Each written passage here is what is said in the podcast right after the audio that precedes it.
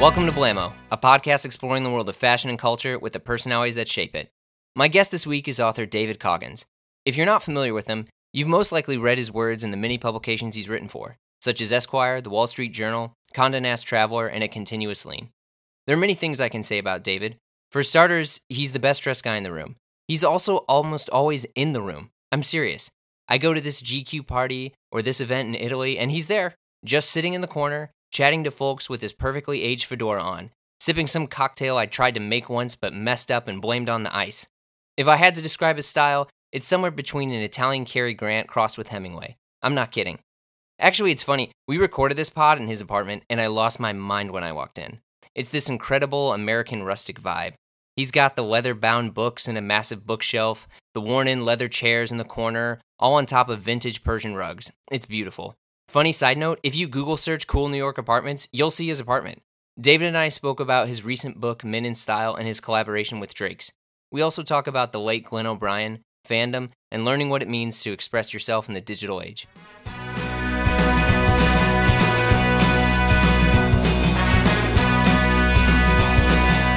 This episode is brought to you by Frank Clegg Leatherworks, a family owned business handcrafting leather briefcases, travel luggage, totes, and accessories celebrating over 45 years of dedicated craftsmanship in America.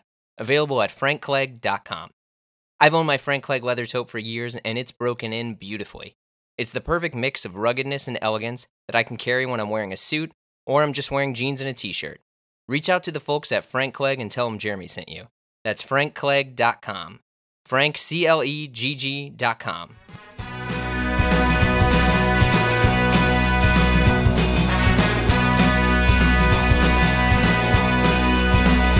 love for you to introduce yourself. I'm David Coggins, uh, the writer, author of the book Men in Style, and of a forthcoming book, which we may or may not discuss later. Okay. So, um, first off, thank you so much for coming on. No, my pleasure. Um, the big thing that I want I want to get into is you're one of the most mysterious but exciting and aspirational guys I've ever met. Um, and b- before like I, I start to uh, elaborate and explain really heavily on this every single party i've been at i look over and i'm like oh yeah it's david. David's there. It's, it's funny you say that because i don't think anyone considers themselves mysterious. You know y- you're living your life from the inside. It all seems quite predictable and in fact fairly even Uh, even-handed, but it is nice to see you at a party. Thank you. I, I, I don't follow my advice for other people. I always tell people about parties. It's nice to circulate and talk to someone, but if I see one of the two or three people I really want to see, I do often park myself in the corner, which is not really what a host wants to see. Nah, that's fine.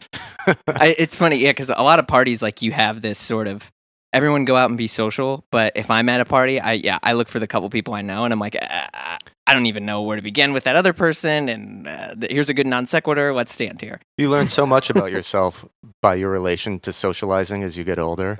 yeah. And if, at one point, you really wanted to be invited to things. And by the time you get invited to those things, then you're much more particular about what you want. And then that's just so true about life in general. I remember when I was the fairly dreadful host of a, a college radio show. I think my first show was 2 to 5 a.m. at Friday night. This is at, in Maine. Okay. 91.5 FM, Lewis Lewiston, Maine. uh, and by the time we I got like a good time slot senior year when I sort of knew what I was doing, then it was no longer of interest to me. Then I, I would have somebody sub for me. I didn't really want to do it. Um, I and I think we recorded those shows, uh, uh, those tapes uh, of those. I mean, recorded them on a Maxell audio tape. Oh, respect. That is really something I'm glad I have in my own possession, and no one else does, because that would that that that could be some rough blackmail material. me, me playing cribbage on the radio with my friend. I mean, we were such goofs back then. It was it was a little it was a little concepty for uh, 3 a.m. in okay. Maine, but anyway, now we've got podcasts. You can listen to them whenever you want. Yeah, it's true. it would be funny to me if someone listened to this it in Maine at 3 a.m. It would it would full circle. Someone told me that they're like, yeah, I love to listen to Blamo. Uh, the conversations are great, and it's really good to fall asleep to. And I was like, oh, uh, thanks, man. It, I, that that's the best two handed double-edged compliment going. But but I do know what they mean because I listen to certain things that I like to fall asleep to, and I think people used to people used to talk about Johnny Carson as a great. Uh, to me, it's Charlie Rose. Yeah. You know that once he's off that first guest talking about politics and business, okay, I want to hear that, and then he moves into the cultural, uh, interviewing some architect. Yeah. Or somebody about Shakespeare, and once Charlie's waving that book around, I'm like, okay, I can I can tune out here. this is the ninth inning of a blowout baseball game. Yeah. Um. So one of the things that I wanted to talk about you. Yes, you're this. When I first saw you, you were the cool guy with the beard and the hat. Um, and I was like, "Who is this guy?" And I remember, I think uh, Michael Williams, our mutual friend, Yes. and introduced me to you at one point, and I I was like, "Who is this guy?" And so you were writing for the Rake. Mm. You were writing, you know, you were to me this, and I this the best possible way. You were like the young man's Bruce Boyer, and the the writer, the the personality, and the one thing I realized, like you're the real McCoy. When we got here, I'm just going to explain to the listeners real quick. When we got here, you pulled up, you exited. I don't know. It's like 2,000 degrees in New York City right now It's very warm. and you exit, you get out of the car, you're looking immaculate. You carried a, a cream linen jacket. You're wearing this like handmade Italian blue shirt. You got these like nice kind of rugged American slash Italian looking chinos on, Mm. and it's this hot, and you're still wearing it. That well, thank you. Um, I I was not expecting to see you outside my apartment, but I was glad that uh, for that to happen. Um, you know, it's funny. I think I think I'm older than most people who grew up with the internet, and you're talking about Bruce Boyer or just kind of rakish qualities, and I would consider myself resolutely uncool, just doing the things that I've been interested in for a long time, and that I think forget me for a second, but for the other people I like, I'm always interested in people who themselves are interested in things. Right. I think we all are attracted to enthusiasm and and and even irrational enthusiasm. I like. So you talked about Michael Williams. You know, he's on this golf jag, and I, and I don't golf, Yeah. but I love that he does that. You know, I, for me, it's fly fishing. But I, I like when people become obsessed with something and do it and make space for themselves to do it because too often our lives keep us from doing the interesting things. We find ourselves busy with the unfun things. Right. And so when someone makes time to go to Sweden or India or to start their own podcast, that to me, I, I like that. And I like it even if it's not the thing I would do. Someone wants to learn how to roll pasta or whatever it is. And you kind of have to do that. You, got to make more of an effort and you got to be irrational in a way. And I think when I look at the people I'm close to, they all have a slight obsessiveness. um, and, you know, Bruce Boyer's got it too. I mean, I, I, it's very nice to meet someone who's got a lot of clothes because you know that they've they're as insane as you are, and you don't have to explain to them why you've got 20 knit ties that are almost the same color, and you think you don't have nearly enough. You're not even apologizing for it. You're like, well, I know these other two have got a slot in here, yeah. and that's what I love love about Bruce and Michael, and all, all, I'm sure other friends of, of ours. Right. Um, one of the things, the other thing we'll get into, uh, you're a writer, but when I first was kind of like doing my Googling on you, Mm. you are, it's like in the blood. Like your Mm. dad's a writer too. My dad, Big David, yeah, you know, I Big D? he uh my pop i'm i'm very close to him and uh we travel together he's an artist and a writer and you know when i was in college in maine when i wasn't djing uh i studied art and literature um Where'd you go to school? i went to college at, at bates college um a wonderful small liberal arts school and uh, had a had a really good experience there. Um, traveled a lot even when I was there, but you know, read a lot of books.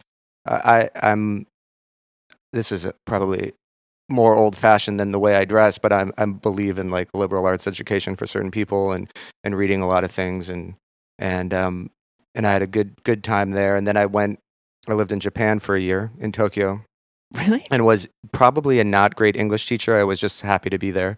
Learned a lot about Japanese food, traveled a lot, went to India, then came back to New York and went to art school. I, I got my master's degree at Parsons and was making a kind of it was just skirt over this, a kind of conceptual work and and it was I love art. It's sort of my first love along with literature, but it I was not cut out to be an artist.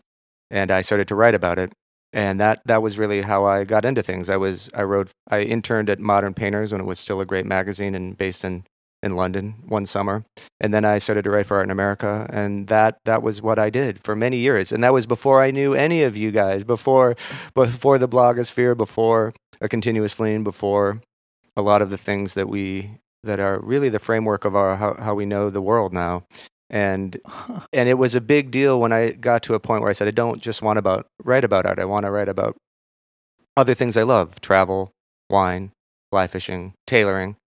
And so I would go to editors and say, "Can I write about these things?" And they said, "No, uh, we haven't seen. Show show us your your samples of this stuff." And I said, "Well, I haven't done it before. Give me a chance, and I'll do it. You know, you know I can do it." And they said, "Well, we need to. I need to tell someone else I need to show them examples of your work. So even though I had been writing in print, and cover stories for in America, I had to kind of go back, retrench, write online again for fifty dollars a story, or even free at the Huffington Post, and uh, and write about all this all the stuff I cared about, and build up a collection of work, and then I could finally get to do it. And that was kind of a big gamble for me, and one that worked out because I'm I'm happy to be able to write about all this stuff that I care about. But it wasn't obvious that that was going to happen, and that's why I always really respect people who hire people who haven't done that thing before, because it was so Oh. hard for me to write about these things. And now, one thing that I when I edit and when I work with Drakes on Common Thread, I like try to get people to write. Uh, uh, people who are actors or don't write a lot but have a good story to tell, and it doesn't have to be you know, high literature. They're not writing a book for crying out loud, but they can write a funny story about being on the red carpet if they're an actor and write about other things that they care about. And I, I really, really respect like someone like Andy Spade, who uh, Yeah. he he sees a young talented person. He said, "Come, we'll hire you to do this." Or his famous story about Mr. Mort that he was working in the store and Andy was going on vacation and said, "Okay, just design the windows, do what you would like and your friends would like, and I'll see him. I'll see you and when I come back from a long weekend." Like that's amazing, and Yeah. that and that spirit is something I I really really admire. What, where did this come from? I mean, you, you had said you went to school in Maine, but where where are you ri- originally from? I'm from Minneapolis. Okay. Um, that's still where my parents live, and then we have a, a cabin in Wisconsin. I, I, I love Minneapolis. It was a great place to grow up. Um, but uh, uh, Wisconsin is where I go now at, to our, our cabin there, that um, on a lake, and my great grandfather built, and is a pretty special place, a very simple place, um, but a place where our family comes together, and in a way is like our more intense versions of ourselves. We can cook there and swim and boat and do all those types of things and I can fish. But our my parents, who were huge influences on me, we traveled a lot. We Yeah. went to Europe uh, on a regular basis, and they instilled a love. They also, my parents did some theater design, some set design. We grew up. My sister and I grew up around actors, and who would come over to our house every night, every Monday night, every week, and have kind of big dinner parties. And many of them were French, and so we grew up um, used to being around adults and used to being around people drinking and grilling and smoking cigarettes and telling stories. And, and I think that was a huge impact on my sister and me.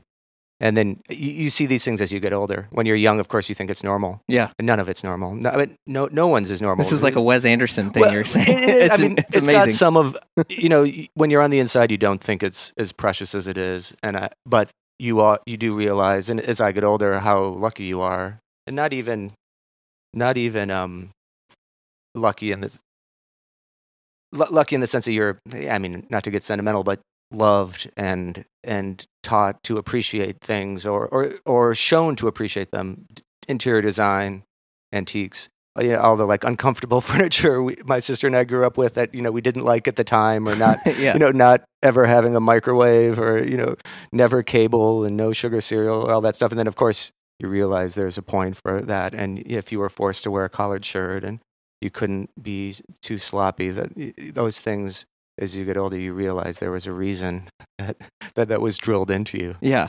There's like there's a, definitely a certain work ethic too that you're speaking of. I mean, one of the things and I'll I'll say this for the listeners. When I walked in here, we sat down, we were talking for a bit. You know, you opened a bottle of wine. This this is also yeah, my first open container pod here. um and you uh, we were talking about a mutual friend that we had met and you had grabbed a book off the shelf and you started reading the book out loud. Like the passion that you have for the things that you care about is really cool and it's also excuse my poor adjective but like it's I don't know, like it, it it's very exciting to me and inspiring to see someone who cares so much about this stuff. And I think that that what's happening now is everything is a thumbs up, thumbs down society, a heart, a no heart society. And I I won't go down this rabbit hole, but like you if if we ever did, like you're the person that needs to be on there because I feel like you genuinely value the substance and the nuance of why things are what they are. Mm. And it's it's really exciting for me. Well, thank you. I, I mean, as I was saying earlier, I like people who like things, and I like people who teach me things. Yeah. And the people we are, I think, are attracted to to become our friends are people who know about something we don't know. They know about architecture. They grew up in Pennsylvania and tell you something about George Washington country. I don't know about that. Or they've they've gone fishing in Iceland or they've hitchhiked. And those things are different than what we're into. And I think enthusiasm is what I, I don't see how I could be close to someone, a man or a woman, who di- who didn't feel strongly towards the things they cared about. That seems like a really human thing. That we, it is true. Like our everything has been sped up so much, Yeah. and you need a hot take, and you need to show how much you like something, or you just, and you know that can get exhausting. And I think it can also be overrated. You just pull back from from from the fast lane as well. When I, one reason that I love to go to Wisconsin, and also why I love to go to Montana or when I go fishing, is I'm around people who have no idea who I am and what I do. And not only that, they don't particularly care too much. you know, like like I mean, when you're in New York, you get revved up on somebody got this award or they didn't deserve that or this review was good or now he's writing there and and you know all those things. You know, they matter. We all are Sure. ambitious and we all want to get to the place we want to get to. But it's also good to be around someone who just that doesn't register with them, and it kind of helps you put it in perspective. As I get older, I probably spend half my time in New York, half my time away, and that time away is really important to me. I mean, of course, it's fun to to to go to Italy or to to be upstate New York fishing or whatever it is, but it also it it, it reminds you that not everything is how many stars Pete Wells gave to a, a, a restaurant or Right. or um, what dish you have to get, or even the kind of now the sort of pettiness we feel towards. It's like we're we're critiquing everybody's online presence, and I mean I do that too sometimes, and that's can be fun. But it's almost like we have to protect ourselves from our kind of manufactured grievances. Yeah. You know, Yeah. like I, I, you know, if I like we all do that to a certain extent, and I'm guilty too. And and I I, I love Instagram, and I love following people who people I don't even know, and travel and live in, in an interesting place. And I like to see rural Sweden or whatever else it is. But I I think we have to um instead of blaming the medium, we have to take control a little bit of how much we we dive into it. It's Yeah. easy to say all these things are happening, all these trends are there, but I guess as I'm I'm starting to think more about taking control of how much we go down those rabbit holes. Yeah, I, that's it's interesting you you mentioned about controlling the medium. I know a bunch of people whom what they'll do is occasionally like I'm scrolling through Instagram or whatever, and I see this like signing off for a while, and it's like I I'm gonna vent for ten seconds, and then we're gonna talk Vent, about your book, which I love. But he, he's he wrote, you know, I'm signing off for a while. I need some I need some time, and then he said, if you want to get in touch with me. here's my Tumblr, here's this, and it's like all these other social media outlets. And I'm like, look, if you can't be a, a big kid and live in the big kid world and just know how, like, I wrestle with that. Like, I don't really buy ice cream that often because I don't know how to have Ben and Jerry's without having the whole pint. The whole pint. yeah. So- you got to know your. It's like the half bottle of wine. Yeah, I mean these things exist for a reason. It's it's called they don't trust your self control. yeah. No, I, I there's a weird performative aspect. I think that's what makes people. That's what revs them up is that they think uh, they're around somebody who's just taking the pho- almost going to the restaurant so they can take the photo of it, or almost Right. and they sign off in this dramatic way. It's like nobody cares. Nobody cares if you're not there. I mean, I think one of the funniest.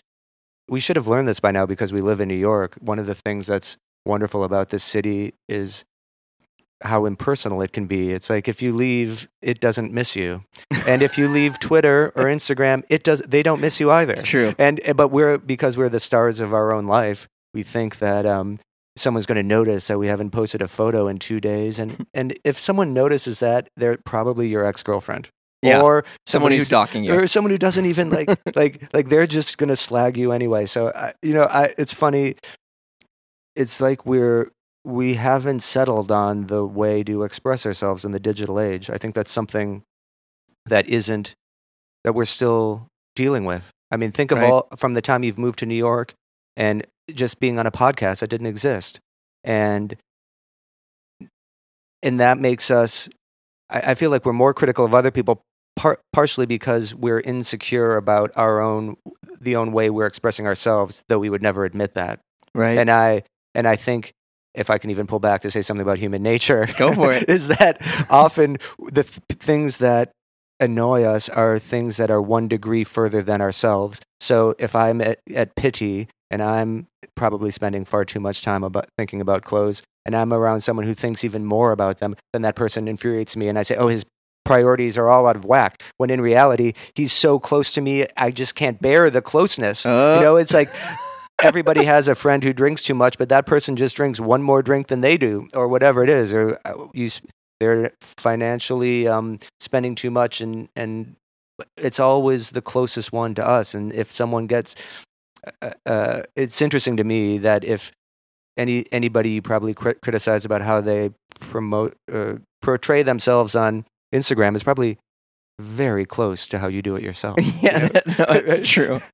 Um, I want to jump a bit to Yes. your book because when I, you know, as I was rambling a bit here, when I met you and saw the stuff that you were writing at the time, it was all menswear based, and it was very polite and informative, but also, I think some people they develop this writing voice that is um, very mocking of like you're an idiot. Let me show you how to put on a shirt, and and you're like I could read your stuff and I realize that I'm learning, but also you will constantly loop in other experts and other people, and that led to creating your book, which is a, a series of essays.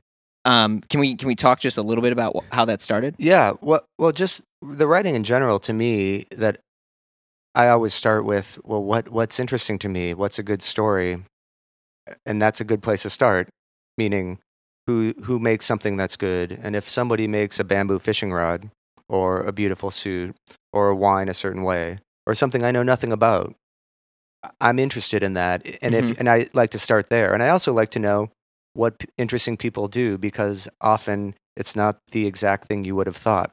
So when I st- started to write Men in Style, um, the idea for that was, uh, well, I was about to turn forty, and and I I wanted to have a book. Okay. I, I was not going to have a child. I was not going to own a house. and I was going to have a book. So the book the book process started, and I th- thought, well, uh, what what have I been eh, getting to be forty? You start to see certain things, and you grow out of some habits you had that you didn't even realize you had. And I started to look at the interesting men that I knew who were kind of that age. And and going back to your parents and fathers, I, w- I was a little more sympathetic, and I think other people are sympathetic too to their fathers as they get to the age that instead of seeing them just as their dad, they see what they did for their sons, for Yeah. themselves, and uh, something you might relate to as well. And um, so it was twofold.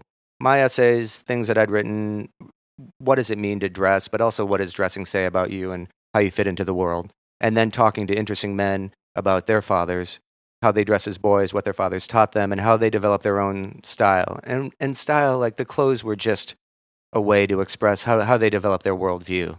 And and it's great. It's great to hear these people talk about it. In some cases, they were lucky and were very close to their parents, the way I was, and and had a not privilege in the material sense, but privilege in the cultural capital that was invested in them in as a young age, which Yeah. is really a blessing.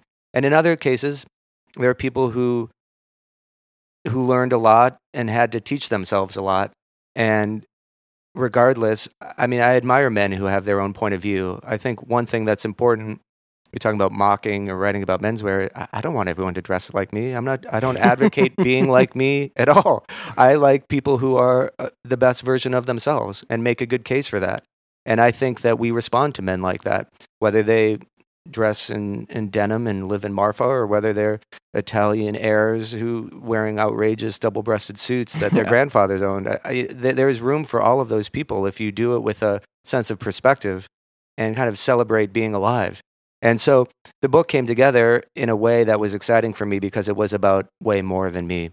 And all the men that I talked to, they gave me photos of their fathers as young men who, who are which are incredible. Some of them when they were in the military, some of them with their shirts off, some of them when they grew up in Asia or other places. It, it's uh, incredible to see this. And, and in one case, it's Gregory Peck's son, and who had 50 something suits made by Huntsman and was an impeccable Jeez. dresser, and, and his son and giving him an Eskimo kiss or, or just wonderful human things. And I think what I look for in anything is, is the, the human side of it and, and how we feel more connected and, and, and recognize our own human impulses and and the clothes were in a way just a vehicle to do that because the book is not telling you how to wear a bow tie or a tuxedo or anything like that specific and uh, actually it's funny to read the occasional incredibly angry amazon review where they're like this book taught me nothing it gave me no rules Uh, it's not a rule book it's you're supposed to maybe learn from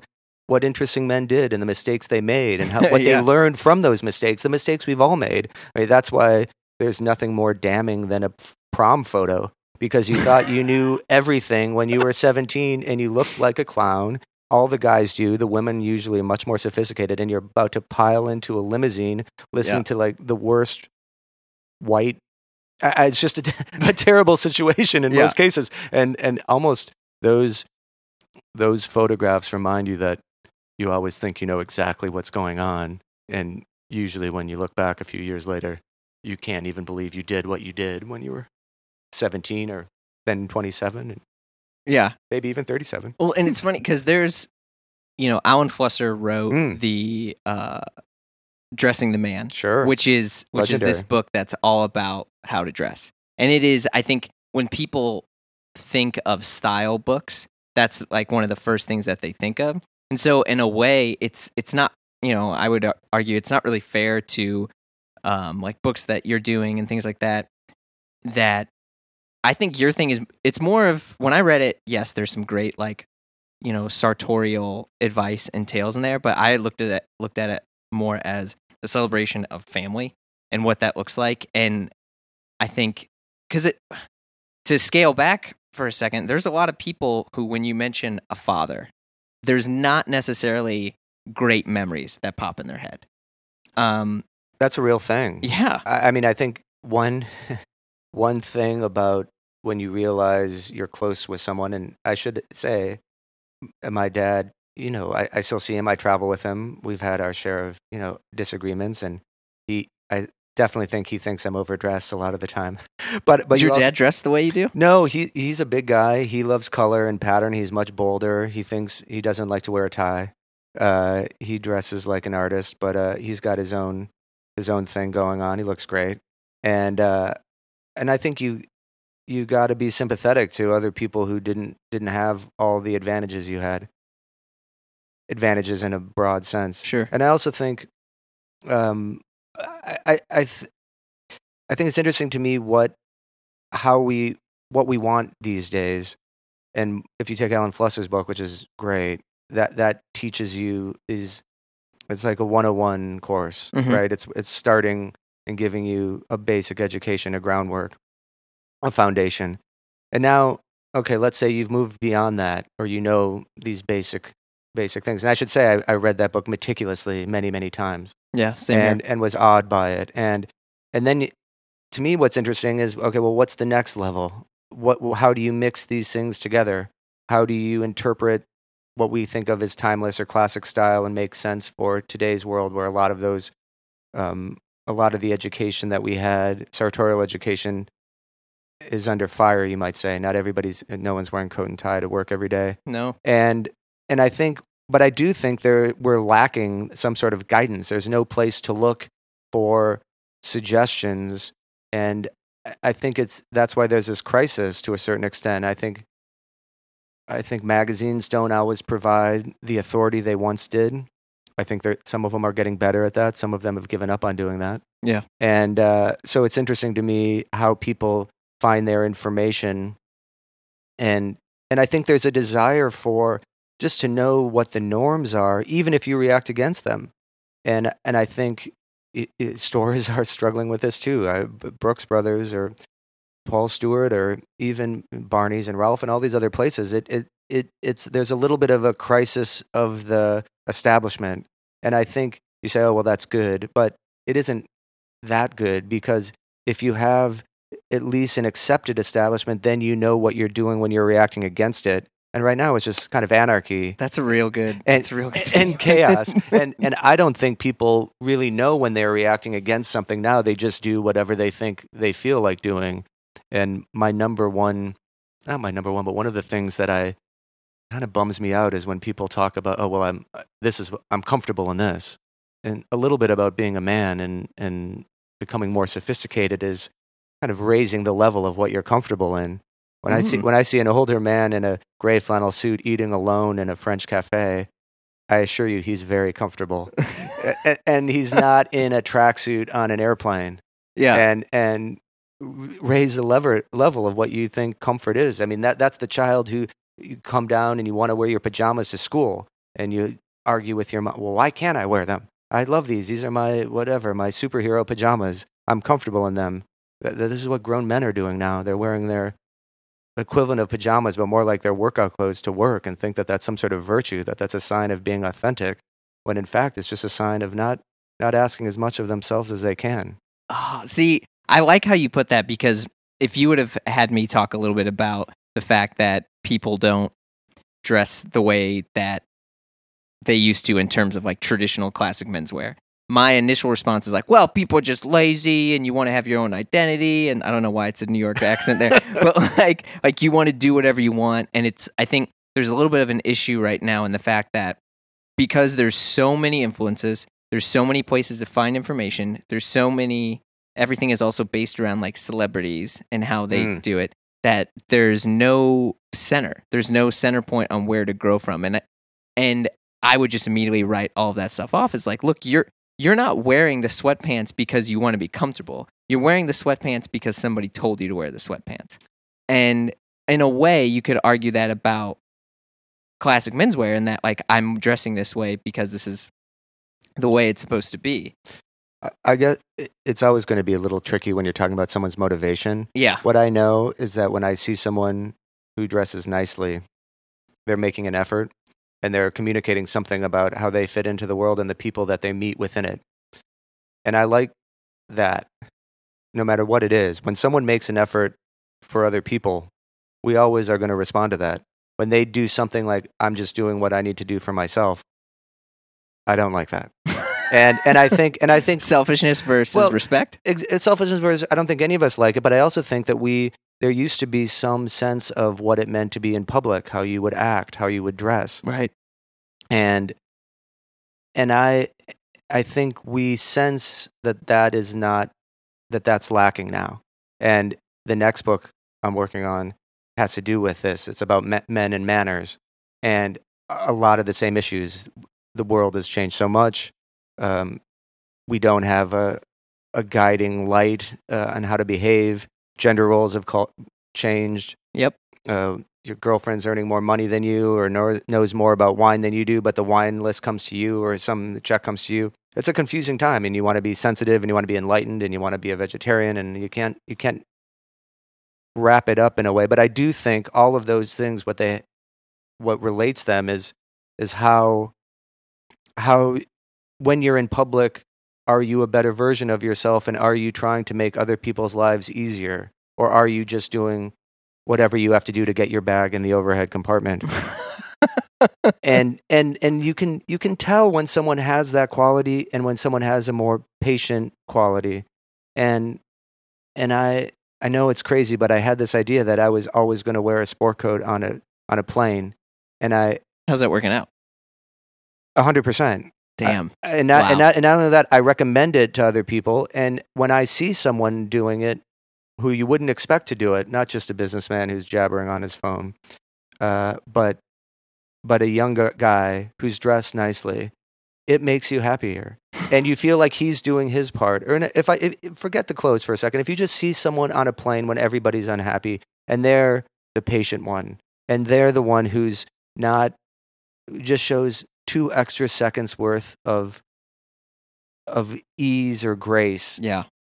it makes you feel better. And i and i do think it matters. And i mean, I mean you can get bogged down in all these things but um and this is getting bogged down is writing a book about it and and thinking about it way too much. But i i do think that when when i when you see somebody dress well it makes you feel a little bit better about about the world J- just for a second or two and then, and then you go back to your other grievances Well, but I think one of the things that I'm really glad that you're doing um, is since uh, the style guy kind of stopped. I know that Mark Anthony Green is doing the style guy, but I would say it's a very different version of the style guy that I'm used to.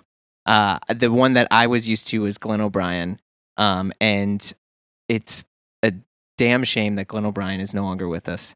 But there's really not anyone that I know of to pick up that baton, and I think you're the guy to do it. Well, thank you. I mean that that I like Mark. Mark's great, but you know, Glenn was a mentor to me and a huge, huge influence as he has been on many other people. Um, just to say a word, I mean, he wrote the forward to my book, which was uh, probably the best part of Men in Style. I mean, he just he he did it as a favor. He didn't charge me. I was supposed to buy him dinner, and he said, "I said, well, you owe me a favor. Maybe I'll have you move a body," which was such a Glenn thing to say. and um, the fact that he liked it was, um, you know, mattered a lot to me because he showed me so many things for more a decade of my life. I mean, he he was someone who who who dressed beautifully in his own way and.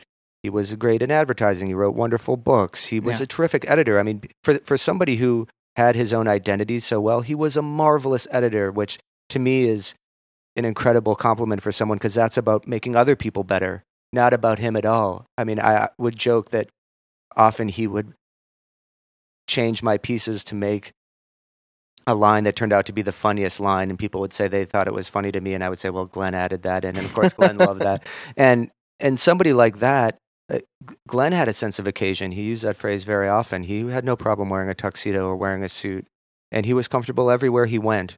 And I think there's something to be said for that. And I think uh, he brought an artfulness to writing ads, which is a complete lost art, Mhm. and and had a sense of who he was. Eh, There'll never be anybody like that. And and I only even knew him in uh, his later career. I, he had a whole know, TV party and everything else going right? before before any of us were even stuff. in New York. And Yeah. and and somebody like that is, you know, just makes you proud to, you know, live in this city, and that that could even happen is just a lot. And without him around, it it changes things, and and and different magazines have different prerogatives, and you can't just do what he did. And I do think it needs to be updated. But he was modern as hell. I mean, nothing made me happier than watching him on Twitter during a Jets game freak out about. Yeah, he was completely modern in that regard. I mean, he's used any technology that was available. You know, f- making fun of Rex Ryan and all the dreadful Jets decisions, and I, I that about him. And and it, he was profane and knew strange people and c- had faith in obscure poets, but then he would be getting on the phone with Kate Moss or something. Or I, I mean, what what an incredible person, and and um, he was connected to so many people that he knew for decades longer than he knew me. I, I put myself low on that list, but that he could do that, make that connection with me. Right. He he made it with with hundreds of people, and not to mention thousands of readers. In any case, Yeah, I I sat next to him um, by chance at a Siki uh, Siki Im show, uh, Fashion Week, and I it was me and Lawrence Schlossman was sitting next to me, and I was like, oh shit, I was like, it's Glenn O'Brien, and I was trying to think of like what sort of icebreaker, weird non sequitur thing can I say to just get a response out of him, and I ended up just being like. Hey, I'm a fan. And I was like, shit. I, I couldn't find the right words. And he was like, I'm sorry. And I was like, oh, uh, I just wanted to let you know that you know I was like I'm a big fan of your writing and, and everything that you've you've done has been a huge influence on me. And he looked at me and he was like, "Oh, uh, yeah, that's nice." And then I tried to like make small talk with him after the show, and like so for those of you who aren't completely aware of Siki Im, like his stuff is kind of uh, very like fashion nouveau parachute pants, asymmetrical cut shirts, and I was like, that was really interesting, huh? And one of the things that he said, and I'm this is not the exact quote, but he was like, well, he's like, there's a lot of stuff that I see. He's like, but um, you can still appreciate stuff even if you're not going to wear it. And I was like, damn it. I was trying to look cool in front of you, and now you drop this beautiful knowledge bomb comment. No, well, you you can trust him to have the exact right witticism. I, I mean, Yeah. there could be a history of the incorrect overtures to people we admire. I, I mean, that's not you're not the only one who's done that, and, and, and certainly not with Glenn, but with many people. Or, or even if you get to the front of the book signing, or you try to say something that is profound or co- complimentary, or it just comes out the wrong way. And um, I've I, I, when I met David Chase, I don't think I said the right thing, or Jon Hamm, or something like that. I was legitimately nervous, and it it's you hope to get to a point where you don't care so much about those things, but maybe when you don't care about those things, then you it's like you stop going to concerts, and you don't want that, do you? That's true. I mean, if you met Morrissey, what would you say? I mean, it'd be very difficult. You'd tr- probably try to quote him to him, and that is not going to do it. You got to the bar has got to be raised higher than that. Yeah. Though I did know somebody who stalked Morrissey in a bar in a hotel in Oh, God. Minneapolis in 1990 and pretended to be the flower delivery guy Oh no. and and said something to him about how much he loved him and all the rest of it. And Morrissey, as the story went, was just paused and said, "I'm blushing," which was a very good way to do it. But uh, yeah, fan fandom. What are you going to do though if you don't if you don't go through those crises? It's almost like you aren't letting yourself care enough about someone to be nervous. yeah. I mean, nervousness is a sign of is one of the most human things we can have. You know? Right. But in the moment, it's very rough. Yeah. I did that with David Byrne once. Very bad. oh no. But just like I was too many drinks and the Odeon, and he didn't want to be bothered. And actually, maybe he just didn't want to be perceived to be bothered. Yeah, I feel like that may be every single person's exchange with David Byrne because he's just such a a weirdo. Um, I mean, I've never met him, but he's just got that that quirk to him. Um, one of the things that I want to make sure that we talk about. Uh, so you're the first writer I've ever met that has his own clothing line, basically. Uh, one of the things that I know that you do, and I'd love for you to talk a little bit about this, is you uh, not only edited a like a, a quarterly paper with with Drake's, but you ended up doing your own sort of like special collection with Drake's. How, how did that happen? Uh, well, that was it. Happened to talk about an open container policy. It happened over a bunch of open martinis. Uh, Michael Hill, who's a creative director and one of the owners of Drake's, is just truly one of the terrific people. And every time I get depressed about being involved in men's clothing, if I think it's a superficial thing or something not really spending your life working with, Yeah. like Massimo Alba and Michael Hill are two of the- great great guys who to have a to have a bigger broader view. And so when I met Michael in in London, we went to Duke's bar, which is sort of famous for its martinis. Yep. And I said something that I've been trying to do with other at other places at when I was working at Bergdorf Goodman, when I was working at Freeman's, I always wanted to make a newspaper. And I said with the enthusiasm of the second gin martini, uh, we should we should do a newspaper. And he said yes. And I said no, but we should really do it. And he said no, no, we really should. and all the things you say that then the next day you don't know if it's going to happen. So I emailed him the next day and he said no, no, let's in the clear light of day we're going to do this. And it evolved from being a newspaper into being a really beautiful print publication, which was all Drake's doing. Yeah. And that was really exciting. Um, it's just the sort of thing I like. It's different people's voices. It some of the things are, are eccentric or, or kind of minor in a nice way, and a lot of it has to do with the tr- tremendous clothes that Drake's makes. But it's not just about that. So then, while we were getting excited about ideas and doing this sort of thing, I said, "Well, Men in Style is coming out, and maybe we should do do some clothes together." And I, you know, I'm obsessed with this narrow range of colored t- knit ties I wear. I said, "Well, what if we made ties that were kind of similar colored, but to the type of people who are as obsessed as we are, they would look very different. Yeah. And he said, Yes, let's do it. I said, Well, if we do that, maybe we do a shirt that goes with it. He said, Let's do it.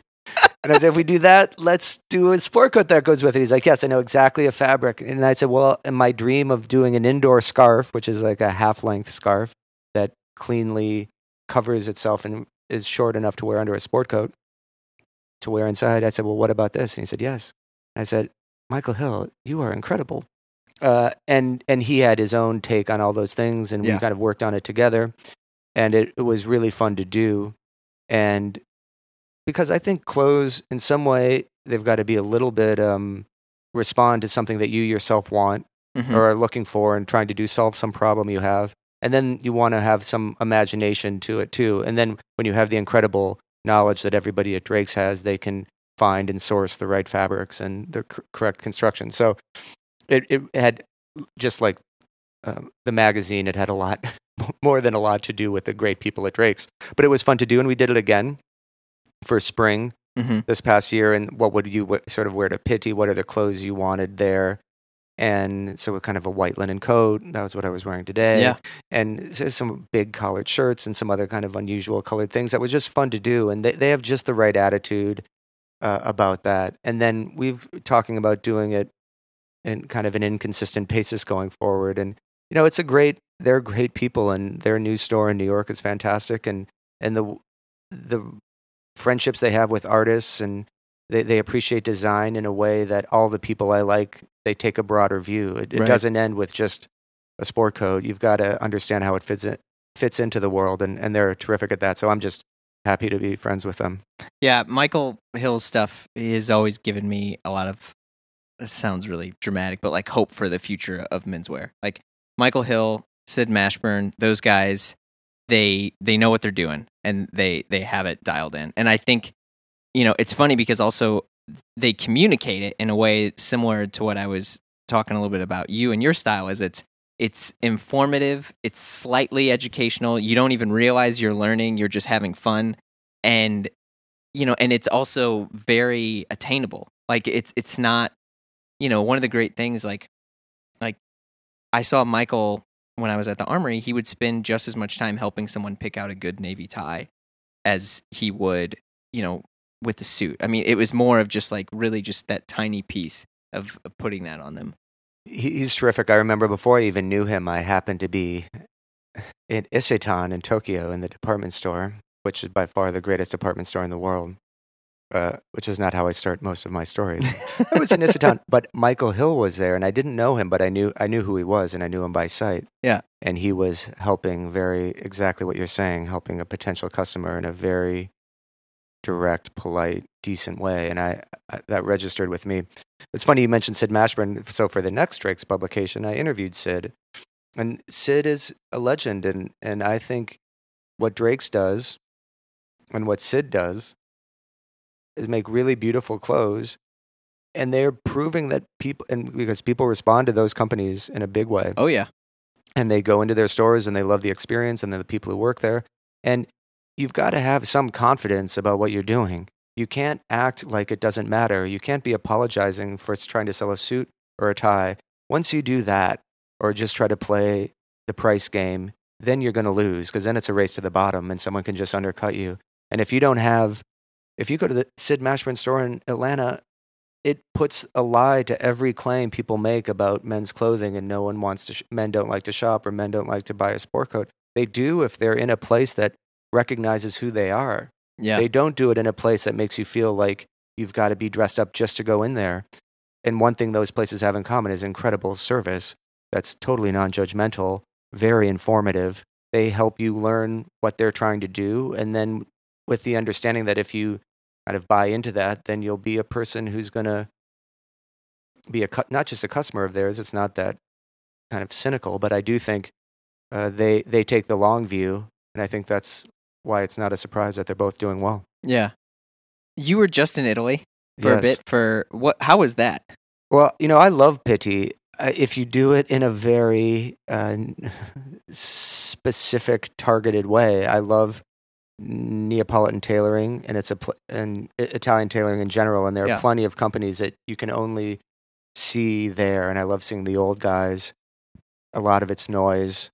Um, you've got to just avoid some of that nonsense, and and and then of course the the the clowns prancing around there just trying to get photographed Right. is not a great situation and i think it's easy to make fun of the whole the, whole- the whole process just because of a couple dozen people who are wearing feathers or waxing their mustaches or twirling this or having a literal p- parrots on their shoulder Oh, I mean, I think one one problem with Pitti is that you take a group of the most vain men in the world and surround them with even vainer men than they are, and so they think they're fine. But at the same time, it's it's a place where you can see a huge amount of great great clothes and what's happening today, and and I look for the more traditional things and and a few trends and and a few other. Um, and and you can go away if you're lucky enough to not have to be at the fair all day every day Right. and you can just go for a few hours and you're in Florence and you can eat at Camillo or you can go to the Santa Croce or you can eat gelato or it's a great city. Yeah. So you can and then you just try to meet the people you want to meet or trying to do business with um editorially or whatever other situation over over pasta and you know that's a pretty good way to do it. So I'm I'm pro Pitti if you can kind of dodge some of the I mean there's nothing good I mean, if you go there to work, basically. well, it's, it's, if you work, I you know if you're if you're a fashion writer or if you're, I know plenty of people who go for the for the what you might call like off hours, Okay. and so I'm I'm there to work, not at the fair, but when people leave the fair, then I can meet them or th- or we can talk and have you know meetings. Yeah. Um, but yeah, it, you you want it to be. I would say 60-40 is a good ratio. That's probably a good ratio everywhere you go if you're if you're lucky to have the freelance life. Right. Um, how was Naples? So I saw you, you visited some tailors out there. Naples, Naples to me is is the next place for just on a purely travel. Uh, if if you if you like Mexico City, if you want to go somewhere that's uh, That's a good comparison. dramatic and alive, and you Yeah. can do it on a on a very reasonable budget. Um, I really recommend Naples. The summer is a more intense time to do it because of the the extraordinary heat. Um, but Naples is a really really great place, especially if you give yourself some time to to ex- explore it a little bit. The museums are great. There's some great churches. The food is fantastic.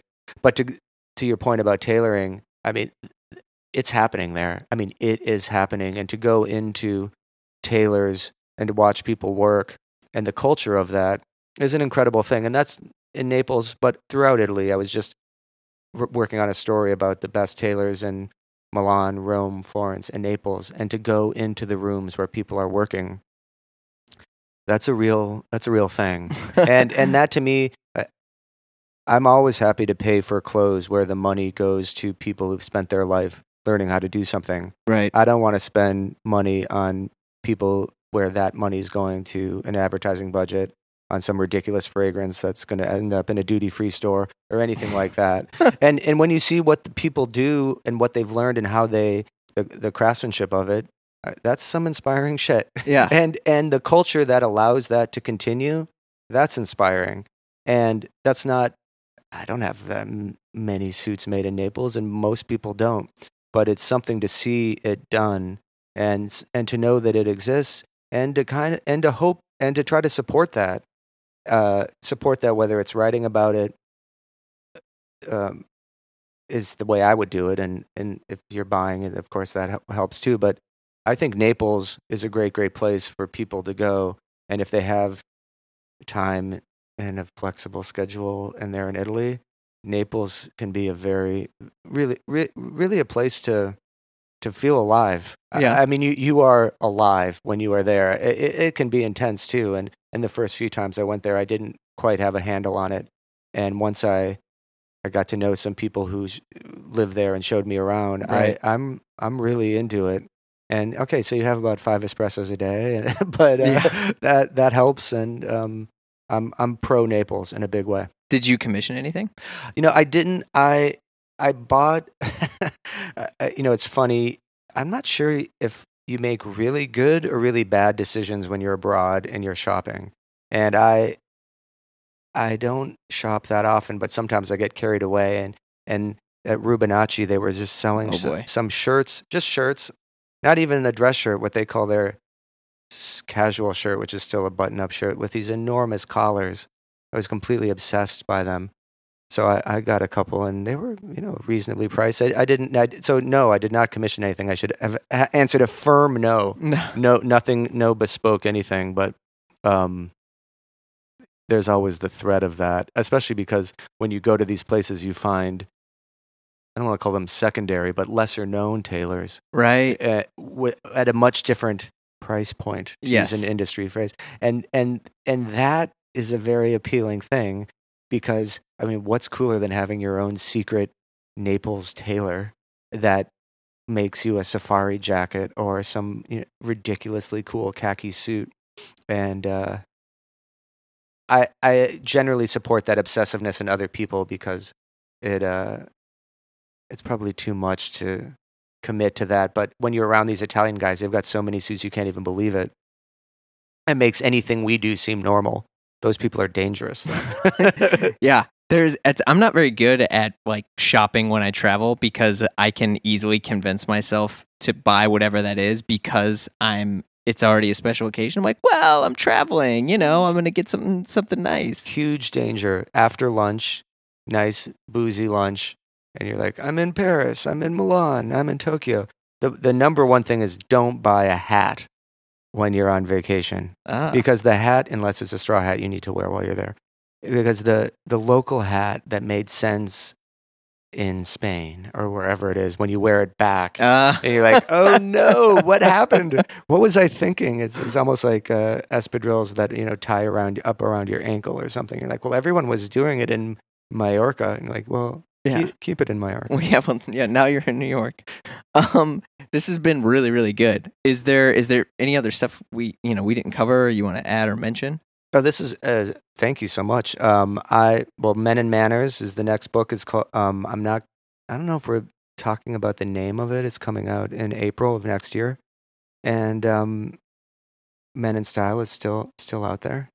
It's fun to um to see it. One one weird thing that I wouldn't have thought would happen is the way Instagram is now and is such an immediate way of communicating. I think even maybe a year ago or definitely two years ago, you did not communicate to people through Instagram message. That's true. Yeah, Instagram Messenger is like its own beast. Yeah. And I get so many messages from from guys asking me questions, writing about things, pictures of the book. It's a it's a funny, intimate way of getting to know the people who are reading your work, and a nice way. And Yeah. and uh, you know, and funny enough, younger guys asking questions about what sport coat is suit or where to shop or even where to stay in Naples. All these questions are coming in, and it it's um, and I always respond. Oh, you Uh, do? uh, I mean, every time. The, that's the, the, that's very nice. the of you. funniest thing about having a book out and and doing a lot of events around it is you you really have to be nice a lot. Was, it's exhausting. no, I, I I'm always happy to you, you know if you don't if you don't respond or if you don't feel some connection to people who take the time to do that, then why even write a book in the first place?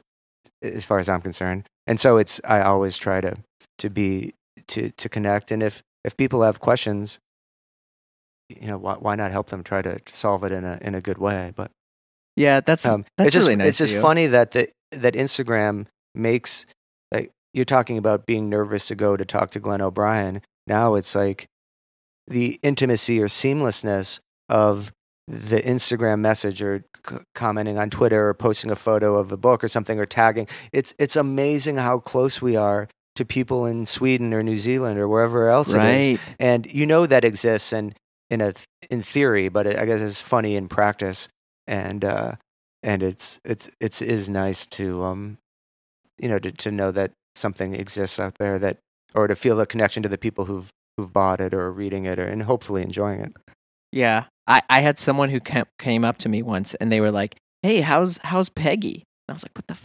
And I was like, "Oh, my dog, which I take photos of a lot on Instagram, and his name Peggy." And like that was cool, and it, but it was also like kind of weird. And it, but on one hand, I looked at it as like, "Oh, that's really nice that someone that someone cares." but also I'm like, I got to be careful of what I put out there. It's so th- there's a weird thing now about Instagram where someone will be like, "Well, I saw you were in Antwerp," Yeah. and and and I kind of think they're saying that just to keep you from talking about it in a way, but it is that weird sense of of intimacy, and I this is just another thing I don't think we've processed about how to um, talk about your dog or this person's trip or these new shoes or that Yeah. whatever it is, and and uh, yeah, so maybe you know mystery isn't the worst thing when it comes to the internet, but it's hard to maintain the mystique. I have to ask you these other few questions Yes. before we finally wrap up. Um, if you had to pick three tailors Oh, that you're going to wear for the rest of your life, Oh, what's it going to be? Well, despite my love for Italian tailor, most are would be Italian, but I still, I mean, Anderson and Sheppard, Savile Row, still the classic English tailor with a softer, less construction. People get confused about what Sa- Savile Row is about. If they just wander into any place there, they're getting a, a really structured jacket. They most That's true. Americans are not ready for that when they get it. Yeah. And where where they want to be is Anderson and Sheppard, which is still like immaculate. And then then let's go go, go down to Italy. I mean, Rubinacci is is so wonderful. Um, my new my new interest. I don't have a, a quote from him, but is Sartoria Ripense. This great guy. He's got a shop in in Rome. That's wonderful Oh, yes. and um, and I love Liverano and Liverano and, and Florence. You know, these are big, big life changing investments depending on who you are. So in some cases, it's like I just admire them, and and maybe it, it aligns one time, and and I'm just happy they're there. You know, but those all those tailors are great. I mean, being being around these these people and seeing their scissors and how they have their workshop set up and little uh, paintings of you know, Virgin Mary on their walls and listening to their version of public radio. I mean, it's incredible. That's cool. Well, thank you again Oh, so much for doing this. And uh, yeah, I'm excited for your book. Thanks, Jeremy. All right, Appreciate we'll it.